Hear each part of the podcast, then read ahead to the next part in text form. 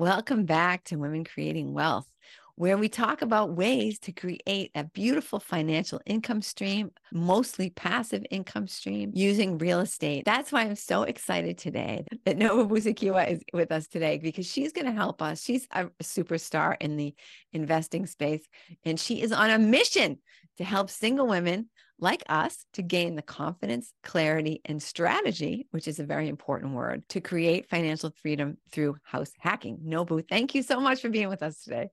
I am super excited to be here. Thank you for having me. For people who don't know, I mean, we talk about a lot of different, you know, in real estate investing, lots of terms get thrown around and all that. So, explain to people who might be a little bit new what house hacking actually means, what it is. House hacking is taking where you live, taking your primary residence and make using it to make money. So traditionally, when people think about house hacking, it's uh, usually a multi-family house or a two-family, three-family, four-family house.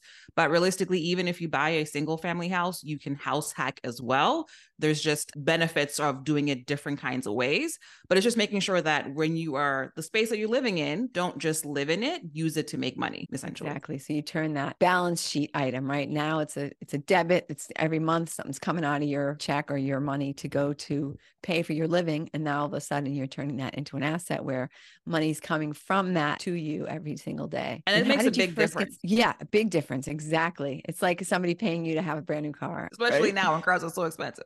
I know, I know. Isn't it crazy? So how did you first learn about let's start like when you first learned about house hacking and you thought hmm like what made your ears perk up that you wanted to do that so i first learned about house hacking when i was trying to buy my first house so I lived in New York City. And so my first house was actually, when I say buy my first house, I was trying to buy a condo. That's what I was trying to do. I was a city employee. I was making $48,000 a year. So the idea of buying a, a house house, just, well, that I can't do that. So I got a pre-approval for uh, a condo for $175,000. And then I think through probably BiggerPockets, uh, I learned about the rule where if you are buying a multifamily house, 75% of the potential, the future rental income is going to be added to your actual income. And that allows you to qualify for a bigger mortgage. So when I learned that, I just was like, okay, well, if I can actually get something bigger and not have to buy a condo, it just made sense. And then we, so my family's from Zimbabwe. And when we first moved to the US, we were living in a three family house. So my parents were renting a three family house. And then, so when they bought their house by accident, they bought a, a duplex. And so in my head, I just thought, okay, I just had enough uh, experience of seeing how getting income from tenants was helpful. And I never thought that I would be able to buy a multifamily house in New York City. And so when I learned about that income rule, I was like, okay, let's go. Let's get this done. and thank goodness, right, that you hadn't already bought the condo. Wouldn't you be kicking yourself like, man, I just bought this thing? yes. And you know that in in cities, like condo fees are, are crazy. And you get zip right? You get yes. nothing for that money. Yeah. So to make a thousand dollars for the condo fee. And that's like, you know, paying rent. Uh, so I'm super glad that I learned that that rule, and that's really what got me excited about buying a multifamily house. And the first one you bought was it a two family house? It was not. So I initially it took a while to get this house. So this was a whole year and a half journey of learning because I had no idea. So I was trying because I worked for the city. I was trying to get uh, into down payment assistance programs. Uh, I had started one and then I got out because they were trying to put extra restrictions. Then I was trying to get uh, down payment assistance from my union. And at that point, I decided I wanted a three family. They said, well, no, you can't get down payment assistance because now a three family is a business. You'd have to get a two family. And so I ended up getting a, a, a, a, tri- a triplex. And the reason why is because when I was looking at the prices, the prices between a two family and a three family wasn't a big difference. And looking back, I would have loved to buy a fourplex instead. Now that I know what I know, I would have bought a fourplex, but I'm so glad that I bought a three family instead because it just provides Um, so when you qualify for more because you're you have extra tenants in that building, and then second, just in terms of as you own it, there is more flexibility, right? If you have a duplex, one person doesn't pay, you're scrambling. You have a, a, a three family, one person one person doesn't pay, you have another person that's still paying, so you're less likely to be in a bind yeah. in terms of running the building. You can though when you're looking at even though you couldn't get that down payment assistance, perhaps when you're getting a loan, they do factor that in, right? You can put down a lower down payment because you are going to be living in the home which yep, is one of the great things about house hacking. Absolutely. So I was able to put a three and a half percent down payment on that house, which in New York City, right? Three and a half of a lot of money is a lot better than 20 percent that's for sure or even 10% if you're buying a single family house you you have access to the same type of loan when you're buying a three or four family house the reasons that i hear people saying well I'm going to buy a single family because I don't want to share my walls with somebody. I don't want to be a landlord. And it's like, you don't have to be in this house forever. You know, what you're expressing though is so important. Like in the beginning, right? You kind of said, oh, maybe I'll buy a two family because that's how far your imagination could take you at that moment. Right. And that's part of the process is that you know the, the people who you're talking to are saying oh i you know i don't want to hear someone else's noise. Oh really? You want to work for the rest of your life? And i'm like if that person made a little noise and they also paid all your bills what do you think? Could you put up with them for a few years you know a year whatever? Do you remember what the process was that kind of allowed you to get to the point where you could even imagine yourself having two tenants you know two families worth of tenants and you know because it's that's a big deal like the mental process is a big is a big deal. So please walk us through your experience with that.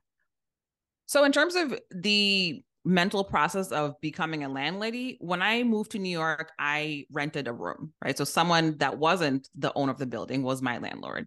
And then a few months later i specifically bought a two bedroom i rented a two bedroom two bathroom because i didn't want to pay the full rent because again, I was making $48,000 a year in New York City. And so if I got my own place, all my money would be going towards the rent. And that didn't make sense to me. Yeah. So I was in New York City for six years before I bought my house. And so that whole time I had roommates. So I started off with roommates. And then I had a conversation with a gentleman at a bar and he shared how a friend of his started doing this new thing called Airbnb and she retired and moved to Georgia. So I said, cool. So I started Airbnb that extra room. Mm-hmm. so now instead of just paying half of my rent, that Airbnb was paying my full rent. And so that's how I was able to actually save up a whole bunch of money in order to even get this house. Before I even bought the house, I was already doing landlord things, right? So I had leases for my roommates. We did checks when they moved in and moved, like checking the room when they moved in and moved out. You know, we had those crucial conversations when you know you lost your key six times in the last two months like come on like and so like the biggest thing i would say is if you want to, you know, get into real estate and you want to be a landlord and you're nervous about it, start doing it where what you have right now, right? Most of us have huge spaces that we don't use. So if you have an extra room, you know, start renting that out or you know start going to your local real estate meetup and start having conversations with people that are doing it so you just hear that nothing crazy happens you know listening to this podcast and similar podcasts is really helpful because then you hear regular people who are just like you that are you know becoming landlords so yeah my my my my segue into like becoming a landlord of a building wasn't a big leap because I had been right. doing it on a smaller scale when I was renting. And that's important because it's the next logical step. And I think that's what helps us to learn and also to be, to accept the fact that we can do it. And that, right? I mean, because you could have technically, you could have said, oh, well, I've heard of syndication. I'm going to go syndicate my, uh, you know, go, I'm going to find a bunch of investors and we're going to buy this huge building and that's where I'm going to live. Like, you know, you could have done that with no, none of your own money and, and all that kind of stuff, but you might have been kind of freaked out, right? And it might not have worked out as well because you're like, oh, wow, okay.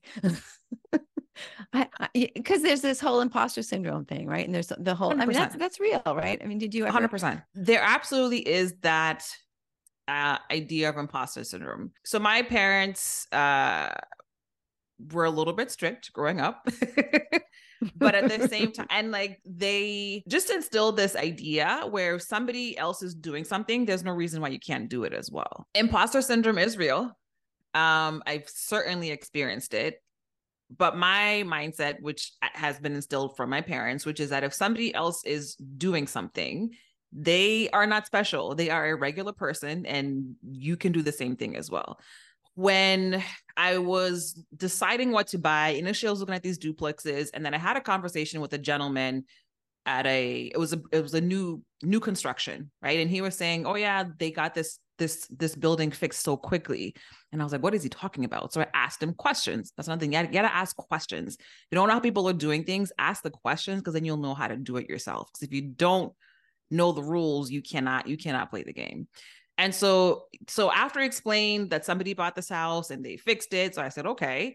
And then when I looked at this building was for sale for $750,000. $750, when I looked at the past, went to the city records, and the person that bought this bought this house for $220,000. And in just a few months, of course, they had to put the money to fix it, but they were making crazy amounts of money. Initially, I was like, okay, this is the house. I love it. But then I said, okay, wait, if this person is buying cheap houses and fixing it, well, why can't I do that too? Ooh. And then so I I went into another rat, which is why this house took like a year and a half to buy because I just kept learning more and more. And I and that's just I know we sometimes don't do things because we don't know we don't know how to do them but as you start to do it that's how you learn right and you might make some mistakes and that's okay but those mistakes will help you to do it better the next time. So because that conversation with that gentleman i said okay well how do i find money to fix things? Because i don't have money. I'm just a city employee making less than 50k and i learned about uh, the 203k loan um, just from going into forums of uh, like people sharing their stories. And so that's what I ended up using to buy this house. Um, I had to do a massive renovation on this building uh, that was a whole uh, experience. I didn't think that being a woman would affect my my eh, relationships with contractors, but it does. And to this day, it absolutely does. And so that's like one big thing. Like you can absolutely do this, but just know that you are going to, people are going to try to take advantage of you because you're a woman. They will assume you don't know what you're doing, and you will have to put more effort than your male counterparts, but that doesn't mean that you shouldn't do it. That's even more reason why you should do it. Exactly. Especially once you start to learn things and you can sort of shut them down when they start to be like condescending. yeah. Oh, this job is so oh, so expensive. It's so hard. Come on, guy. Like, stop it. The floor is sloping. It's an old house. That's normal. Cut it out. Like Oh my God. I know. I've had lots of lots of horror stories with contractors. But that I really have to give you kudos for being in New York City and buying a place that needed work and you know without a history of who are some good contractors who I can call and a good you know what I mean like a good relationship to just jump in and do this because it takes a lot of guts. Yeah, in retrospect I was like, yo, that was crazy. but I think, you know, sometimes being sometimes and I just I was ignorant to the fact of like how much work it would really be, honestly. Now unless you have a history of you know someone in your family that does construction or you have a history i wouldn't recommend like jumping in and that being your first uh foray unless you are like willing to like you know do the work um it's not it's not easy and it's not the easiest path but at the same time it was a huge deal because as soon as that house was done i already had 250k of equity like in that house right like a year later because it took longer than expected, of course, because of course. there were a whole bunch of because it always does. yeah. And again, like even through all that, so I had to switch contractors three times. Like it took, it was supposed to take four months. It took a year. You know, I had only four months of mortgage payments in that loan. And by the way, a 203k loan is an FHA loan. So you still put the three and a half percent down payment, but you get the the amount to fix the house, uh, the amount to buy the house, plus the amount to fix the house in one mortgage, which is amazing. Um, so you pretty much get to renovate a house, but you're not paying for it. And so if you buy this house strategically, you get to create wealth really quickly because you force the equity of that house to go up. And that's how you make money, right? You make money through equity or cash flow, and that's it. Right. So you might, you know, all the episodes you might have been listening to, or someone is doing you know they're flipping or they're wholesaling or they're doing the BRRRR method it all comes down to either equity or cash flow or a combination of both right and that's it um, so house hacking is a great way to get that equity because somebody else is paying down that equity for you. Get the cash flow because now you're not paying for where you live. And it's just a great way to get your training wheels into investing. And you can just stay there, right? So I'm not out here buying lots and lots of buildings. I'm just whenever I move, I make sure that house is going to pay for itself. And then we just keep getting more and more as we go along. So, you know, it doesn't have to be complicated. You don't have to have hundreds and hundreds of units right? Just decide what's what method you want to use, what works for you, and then, you know, that's it. Understand cash cash flow equity, and then you can decide which vehicle you want to use to to pursue one or both of those. I think ideally, I think in my opinion, I think if like if you choose one, the like focus on one as your priority, and the other one will you know supplement. Yeah. What are your thoughts? But you, but you bring up an excellent point, Nobu, because so many people feel like well if i don't have 100 doors then i'm just really just a dabbler right but you can you can replace your income with just a couple of properties mm-hmm. and then right and in the meantime you're you're growing equity so when you decide to sell those properties you can eh, there's just so much happening you're getting tax benefits and you oh. you might have just a few just a few doors you could start off you can have a fantastic life you can have a, an amazing legacy with 10 you you know 10 units can uh-huh. give you an amazing life forever and you never have to buy another property right? So I, am really glad you said that because it, there is like a little bit of oh you know i just have a few units. Well are you, you know you, are you struggling you know you, you, can you feed yourself? Okay well then maybe it's a good thing right? So and it gives you i mean what is the nicest thing for you that's come out of this this adventure this experience that you've had the nicest thing for me, the most important thing is flexibility. With that one house, like and not being not having to pay rent, like I was I was able to travel every quarter to wherever I wanted. So I had a coworker that was like, she asked a friend of mine, Is your friend like, is she rich? And so my friend was like, No. But the reason why I was able to go on multiple trips every year was because I didn't have to pay for rent, right? I was able to pay off all my credit cards. When I bought that house, I was, had like negative a hundred something thousand dollars right net worth. And just after i fixed that like we're already in the positive and i was able to pay off my bills. I was able to buy my next house. Um and so just with the flexibility of not having to pay for where you live if you look at everything that you pay for the most expensive thing is probably your rent or mm-hmm. taxes right? So if you can eliminate your rent you are already winning. I think the, the math for house hacking is a lot simpler because the question is like, are you paying less than what you're paying in rent? Ideally, are you paying zero? And if you are, you're winning. So I think people try to make it more complicated and say, well, what's the cash on cash and what's this?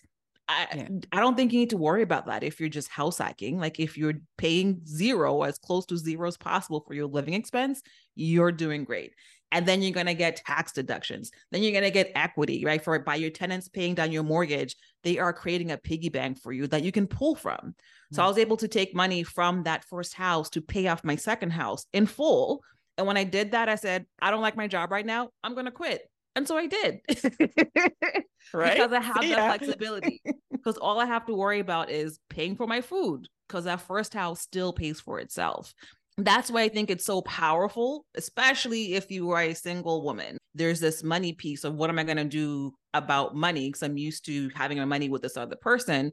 Whereas, like, if you had your property that you bought before you got married and that was still there, then that would still be there and that would still be something for you to fall back on. Right. So I, I hear women saying, well, I'm not going to buy a house right now because I'm not married. That's exactly why I should buy a house. You can do whatever you want right now. Well, it's just this magic about, and I know that's a thing, right? And I felt that way myself. And I thought it was a thing because of my age, but you're 20 years younger and you're still feeling that way. So I like to hear that because a lot of people think that, well, when, when I buy, when I get married, we'll get a house together. Great. But wouldn't it be nice if you could take $300,000 worth of equity that you have in your own property into that mm-hmm. relationship and imagine the house that you could buy together. And if you if you're savvy, maybe you'll be attracted to someone who's also savvy with real estate or something.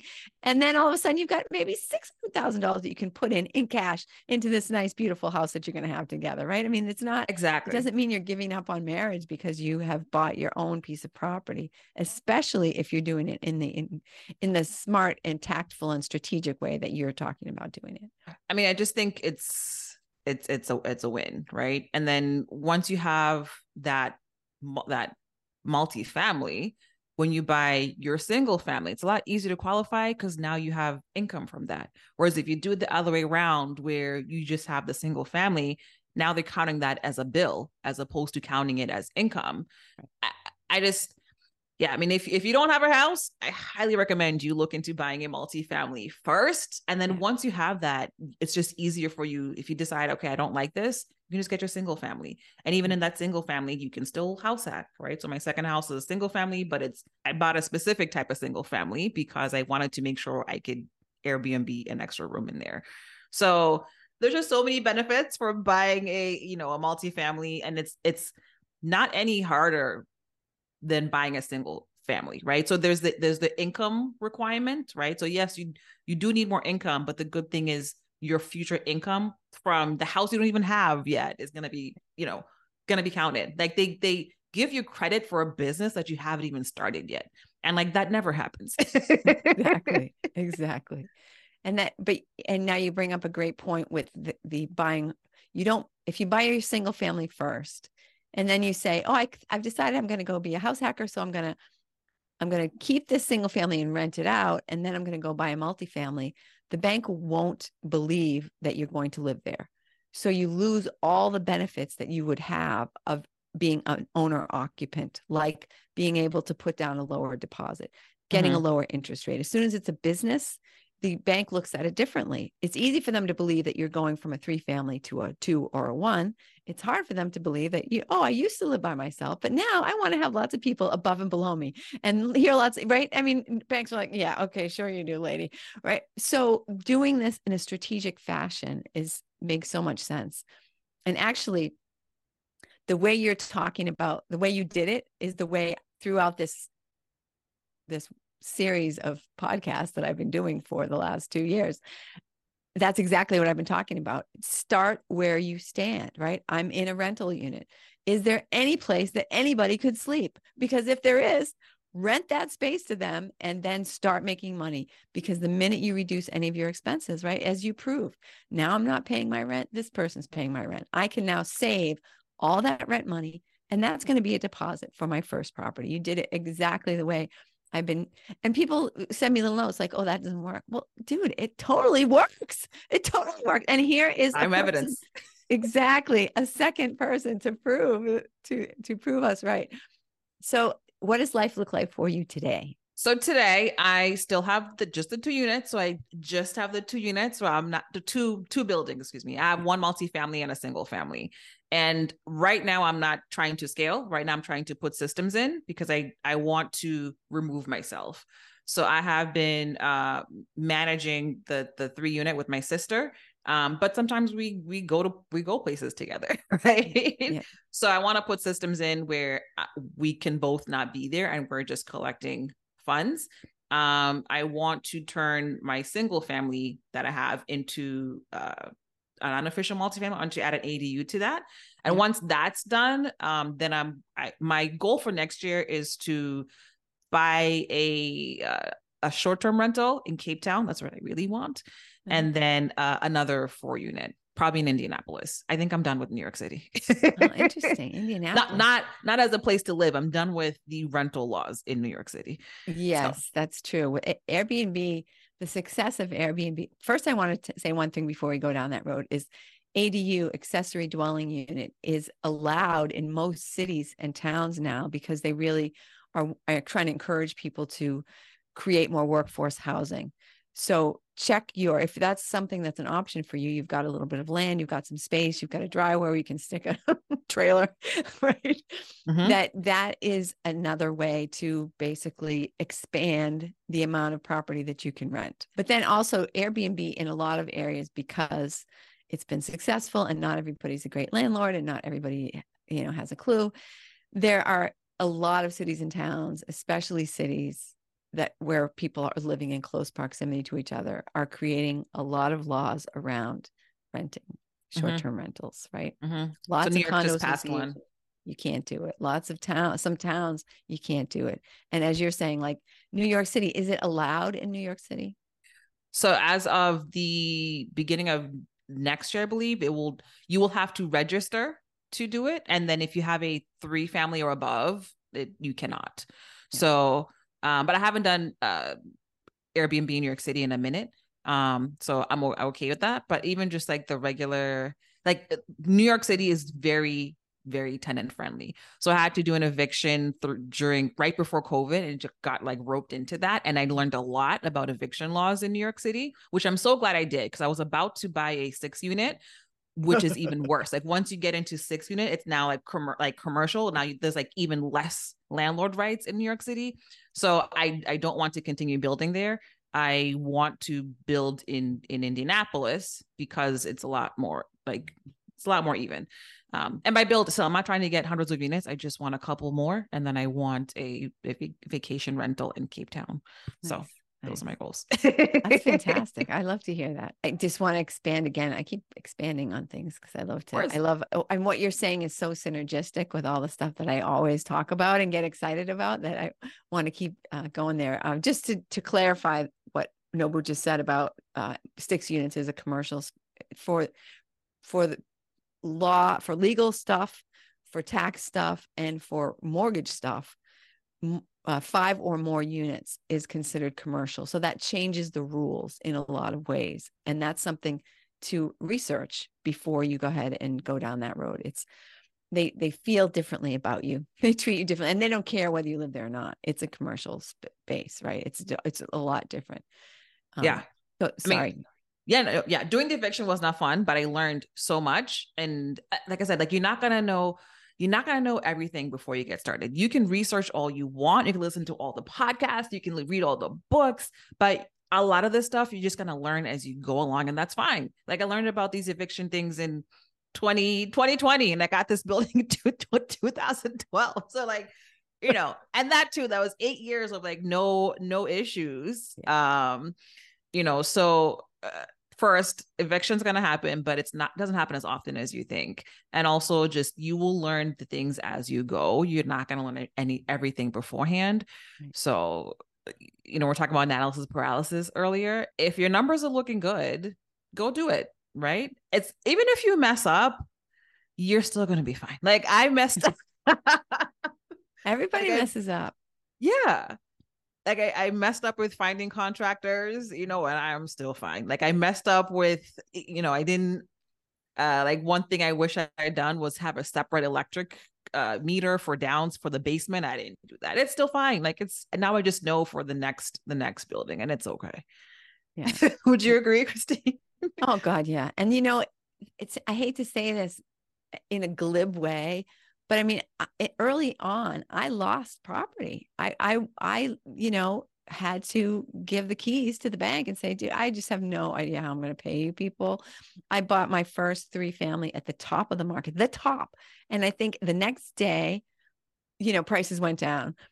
And not only that, I didn't have my own attorney. I didn't know, know anything. So I actually the the guy who sold it to me, the not very nice person who sold it to me, the day before the closing, he moved out the two tenants who were paying, leaving me with the one tenant who had never or hadn't paid for months.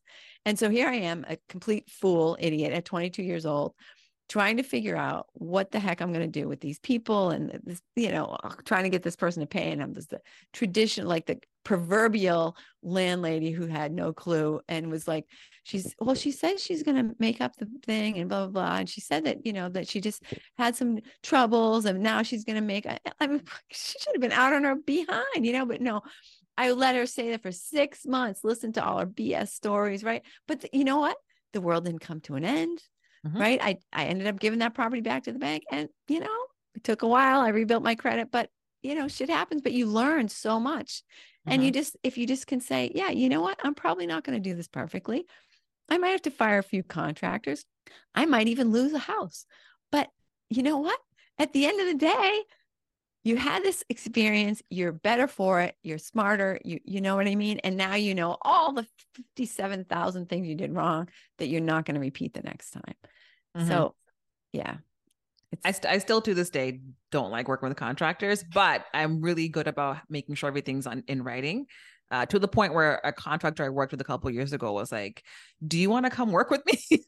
because I had like our scope of work, I had timelines, I had signatures, you know, if somebody tries to do something, I got a boiler replaced, and I I know the person, right? We've we've we had a relationship, but he just said, "Okay, I'm starting." And I said, "Okay." Well, I wrote down a little contract and sent it to him, and he sent it back to me. I'm like, I'm not gonna give you ten grand, like, and we don't have anything in writing, like, right? Exactly. You know, so you the the bad things it sucks it's not fun when it happens but it helps you to learn it helps you to grow and it's it's part of the game and there's something you said earlier too that i want to pick up again because you said you asked lots of you asked lots of questions mm-hmm. and i think a lot of us and this is not just to, for women i think a lot of men and women we're in a field that we know nothing about but we don't want anyone to know that we know nothing about it so we don't want to ask a stupid question so we don't ask any questions and you don't learn right? I really hand it to you for being courageous enough to say, dude, what are you talking about? Right? What does that mean? And even to say, hmm, this person spent this much and now it's worth this much. And even like I would even say, if they did the work that fast, it probably wasn't a good job. probably not. right. I mean, maybe they brought in a crew of thousands, but maybe they just as likely put a lot of band-aids on everything. So, right, just to to ask lots of questions and then when people answer you, make sure you understand what they just said. Cause sometimes they'll, you know, you'll say, Oh, what's this? And they'll explain it to you and you'll be like, I didn't know what any of those words were. Ask them again. Uh, uh, can you say, I always say, explain this to me like I'm a first grader. And yeah, like exactly. that usually helps a lot. We are lucky today because there is the internet. So whatever you want to know, I always say, you know, do your research first and then go talk to three or four professionals and then make a decision because even the professionals will tell you wrong information. So when I was trying to get my 203k loan, I I, I honestly talked to at least 20 lenders, like more than 20 lenders, and all of them are saying you can't do what you want to do. And I was like, okay, cool, click. And I'm like, I don't believe you because I'm reading this forum where people are saying they got this loan and they got this money. It doesn't make sense. And I don't know if those lenders just honestly didn't know because they were new or if they were specifically saying I couldn't because they couldn't do the loan. It, it's important to to take accountability as well, right? It sucks that at school they don't teach you these things, and unless you're in a community of you know other people that are into real estate, you're not gonna know. And so you have to take ownership of learning. And again, if you're listening to this, if you listen to this podcast every week, you are already taking the steps to do that. Um, but just be informed on what you want, do your research, and then talk to multiple people that are actually doing it, not people that you know that haven't done it talk to people that have done it talk to some professionals and then make your decision on on what you want to do but youtube google you know listening to all these podcasts like and then just being confident that you can take the action and you're going to mess up. We've messed up. We've both messed up and it's going to be okay. yeah, exactly. We're not brain surgeons, so it's it's okay. Just a regular regular person. yeah, exactly. We we can mess up and no one's going to die. So that's the good news. exactly. Your credit might crash and burn, but it's okay. That, you can rebuild it. You can rebuild it right? I mean, absolutely. I've been, in, I had credit card debt, you know, mortgages that didn't get paid, and I had now my my credit's now over eight hundred, and at one time awesome. it was, you know, in in the drink, it was in the toilet. So, yep, same same thing. When I couldn't pay that, when my uh, renovation went longer than expected, my credit score completely tanked, and it's fine now. We're good. yeah, I was just gonna say something else about um, oh, the 203k loan. Mm you know, FHA loans in general are, I think, not that popular with lenders. Sometimes they want would rather push you in another direction. And the 203k loan is another order of magnitude of complexity. And sometimes they either don't want to be bothered or they just haven't done very many and really don't have a clue how they all work. So for that loan and, and any kind of rehab type loan, you're better off talking to lots of people until you get the answer you want because you're right. Some people don't do them. Mm-hmm. And the people who do them might not have done one for years. So, yeah. Um, if for anybody that's struggling to find a lender, if you go to HUD, you can actually find uh I forget the exact page, but you can find like lenders that in a specific uh state that have done 203Ks recently. So that's how I was able to eventually find a lender by just going through that list and calling people until I found someone. Yeah. But it took again some digging and resource to even find that resource. yeah. yeah. And I think it's a little harder with your first one because you don't have the time, right? As you start to get more freedom then you've got the time to do this research. So I really hand it to you to be like, okay, you're working full time and you're doing all this research to find the house. And now you got to do another 15 hours of research just to find the right stupid lender, which should be as easy as picking up the phone. Right. But yeah, it was worth it. But listen, it, I got a payday at the end of that year. So it was worth it. and then just over time, like the value of that house has gone up exponentially. So um, that's the thing. Like the time, like the earlier you can wait till you get married but like the the the earlier you get in like one you're going to save on rent and then you're going to be building equity at the same time.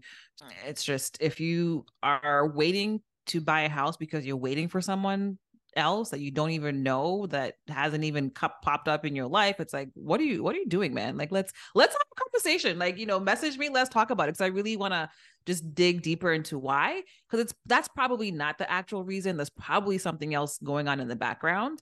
And i think if you take a step back and look at the numbers and see how it is going to drastically change your life i think it'll, it'll be a different decision. And for me it's not even about like money it's just that like i like having options right? I like having freedom you know? Oh yeah. Well and by doing things on your own you also are building your self-confidence and if nothing else the person who you're going to attract is going to be of a higher caliber, I think, because you're now at a higher caliber, right? You're more confident, you're more experienced, you're more successful, and you're just like, you're not going to take any BS from some crappy guy, you know, you're just like, or, or, you know, person. You, you're going to, you, you just have a higher opinion of yourself. I think you can't, I don't think you can go through this process and get to the other side without having an increase in self-confidence and just your uh, the way you feel about yourself do you agree i agree completely i agree yeah. and it just it forces you to be a little bit more decisive right? So if you have all these different options of what you can buy like what lender like it forces you to make decisions based on what's important to you. So now if you meet someone and it's not aligned for whatever reason i think you're more likely to think through and say okay does this meet the what I want in my life in the future? And you can comfortably say no. I'm definitely more selective now. Good. and it's not a bad thing. Like I just if we're not aligned, we're not aligned. That's okay. Like we don't not everybody that you meet is for you. And not everybody is going to agree with what you're doing and how you're doing things and that's okay but there are so many people in the world um and i again like the, the most important thing is being able to have options whereas if you you know are relying for someone for a place to live if you're relying for on someone for income then you start to make decisions that are more based on your survival than based on what you actually want. And that really is the biggest reason why like more women should be creating their own becoming more independent financially because so i used to work in public health and with a lot of the the data we use to create programs it was based on the fact that women tend to stay in situations where they don't want to be in because of financial reasons, right? Because they can't get out, because they don't have the option to get out monetarily. And so if you have an opportunity to do so for yourself, it, it makes sense because there's so many women that like want the opportunity and they because of where they live, because of circumstance, they can't do it. And so if you have the means to buy a property and buy it strategically so that one house can set you up in the future, you're good. And it really, it really does just take one one strategically purchased property to give you more options. You don't need a hundred. you don't even need 10. yeah, no, that's fantastic. That's fantastic. So I want to tell you a story about a client who I worked with as a because I'm a real estate agent. I work with this person as a client to help her buy her first. She was left some money. Okay. We sat down and talked about like what do we want to do and what your plans are and what your goals are. She was not married at that time. And so we decided that she was going to buy one condo to live in and one condo to rent. And she was doing that because she knew she wanted to get married. And she knew that when she got married, she wanted to have children. And she knew that when she had children, she didn't want to work full time. So by mm-hmm. getting this property and having that income stream, it gave her the option. Now she teaches yoga, she does other like part time things, and she's a full time mom. And she's so happy because when and then she did get married. You know, she did meet a guy. She did get married. She does have kids, and then of course she had that other condo to rent out. She's got two incomes that are coming in, so that she doesn't need to have a full time job. She can do whatever sh- serves her the best. So it's just, it yeah, echoing what you what you're saying. Options are always a great thing First, I, I love that you actually sat and asked your client what her end goal was because a lot of realtors don't do that. I I so kudos to you for doing that. Um, and I agree 100% that you, it's easier for you to make decisions if you're clear on what you want to do. So because and maybe she even maybe she hadn't even thought about what her end goal was. So I mean, you might have actually like helped her a lot by asking her that question for to think through. Because I think if a lot of us did that first, we probably wouldn't be buying like the houses that we're buying, right? You probably wouldn't, if you know that, okay, I don't want to work till I'm 65, you probably aren't going to buy like a McMansion single family that's taking up your whole pay because that's going to guarantee that you're working until you're 65 because you're just adding, you're adding a, another bill. You're not creating wealth. Right through that house, which is the story that we're told. Any house that you buy, like your house is your biggest investment. Yeah. Not necessarily. It's oh, probably your biggest. If you want to have a place to live afterwards. yeah, I can sell it, makes lots of money, and then I'm going to do what? Well, you're going to buy another one and take all that money you just made and put it in there. So, hello, yeah, exactly. I, I completely agree that if you if you think through what it is that you want in your life, like what do you want to accomplish with this house, in terms of creating wealth with it, right? Creating cash flow equity and then work your way back from that, you're more likely to buy a house that's not going to, you know, suck up all your money. exactly, exactly. No, but I love talking to you. I'm really excited. So we found out oh, during the break, we found out that Nobu and I are like I don't know, probably six miles away from each other right now, geographically. Yes. So in October, we're going to get together and have lunch and have a great face to face conversation. So we're going to put all the information in the show notes. But just right now, if people want to reach out to you, if they just have a question or if they want to work with you, I understand you're you've coming up with an online course that people can take. Is that right?